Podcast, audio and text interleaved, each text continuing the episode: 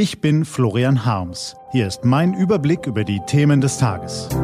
T-Online Tagesanbruch. Was heute wichtig ist. Freitag, 21. Februar 2020.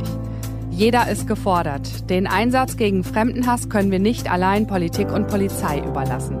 Gelesen von Ivi Strübing. Was war?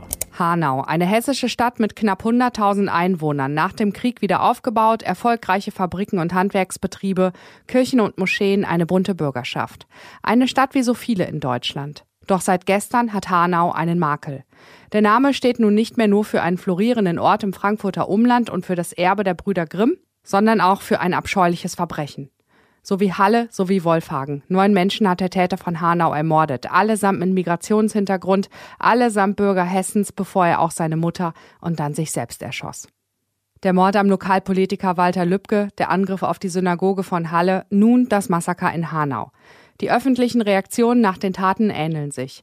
Eilmeldungen, Entsetzen, Live-Sendungen, Pressekonferenzen, nach und nach werden Details bekannt, dann die Appelle von Politikern, die Verurteilung der Tat, die Trauer um die Opfer und das Mitgefühl mit ihren Angehörigen, die Beteuerung, dass Hass, Gewalt, Ausgrenzung in unserer Gesellschaft keinen Platz haben dürfen. Und dann? Wer das krude Manifest des Täters von Hanau liest, kann schnell zu dem Schluss gelangen, das war ein fanatischer Einzeltäter.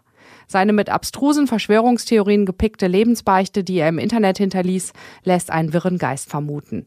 Zugleich spricht aus seinen Worten abgrundtiefer Fremdenhass. Der Mann habe eine zutiefst rassistische Gesinnung gehabt, sagt Generalbundesanwalt Peter Frank. Die Aufklärung des Verbrechens durch die Sicherheitsbehörden wird noch Zeit brauchen. Aber damit ist es nicht getan. Ebenso wie die Morde von Halle und Wolfhagen steht auch die Bluttat von Hanau im Kontext der zunehmenden Spaltung unseres Landes und der Vergiftung des gesellschaftlichen Klimas durch Extremisten, Populisten und Hassprediger.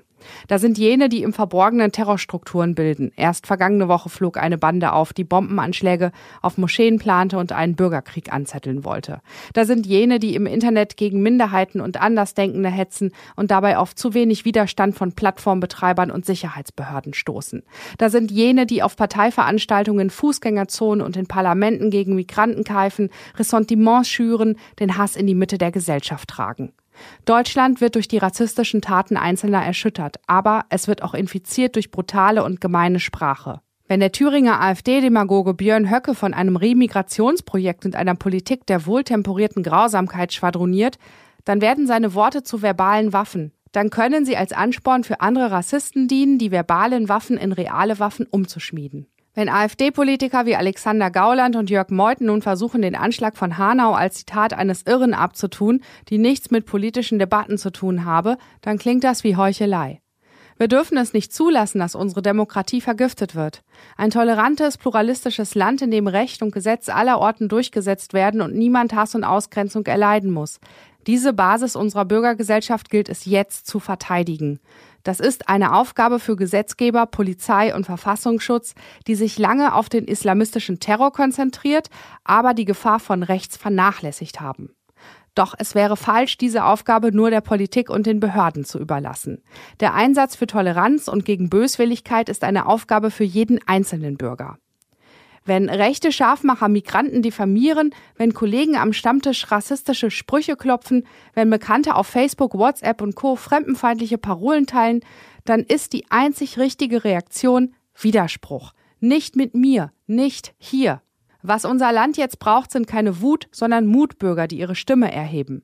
Bundespräsident Frank-Walter Steinmeier bei der Trauerrede gestern Abend in Hanau. Nehmen wir die Verantwortung an, die uns alle trifft. Achten wir auf unsere Sprache in der Politik, in den Medien und überall in der Gesellschaft. Und halten wir dagegen, wenn Einzelnen oder Minderheiten die Würde in unserem Land genommen wird. Was steht an? Die T-Online-Redaktion blickt für Sie heute unter anderem auf diese Themen. Die SPD von Peter Tschentscher wird am Sonntag in Hamburg wiedergewählt. Natürlich gibt es auch in der Hansestadt Missstände zu kritisieren, zum Beispiel die Luftverschmutzung durch den Schiffsdiesel. Heute Nachmittag bittet Fridays for Future zum Großprotest vor der Bürgerschaftswahl. Auch Greta Thunberg ist dabei. Im Iran finden heute Parlamentswahlen statt.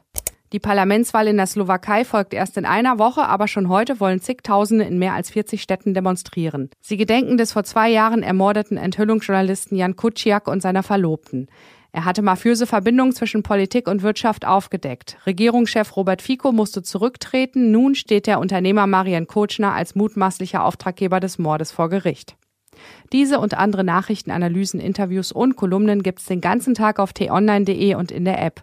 Das war der T-Online-Tagesanbruch vom 21. Februar 2020. Den Tagesanbruch zum Hören gibt's auch in der Podcast-App Ihrer Wahl. Kostenlos zum Abonnieren.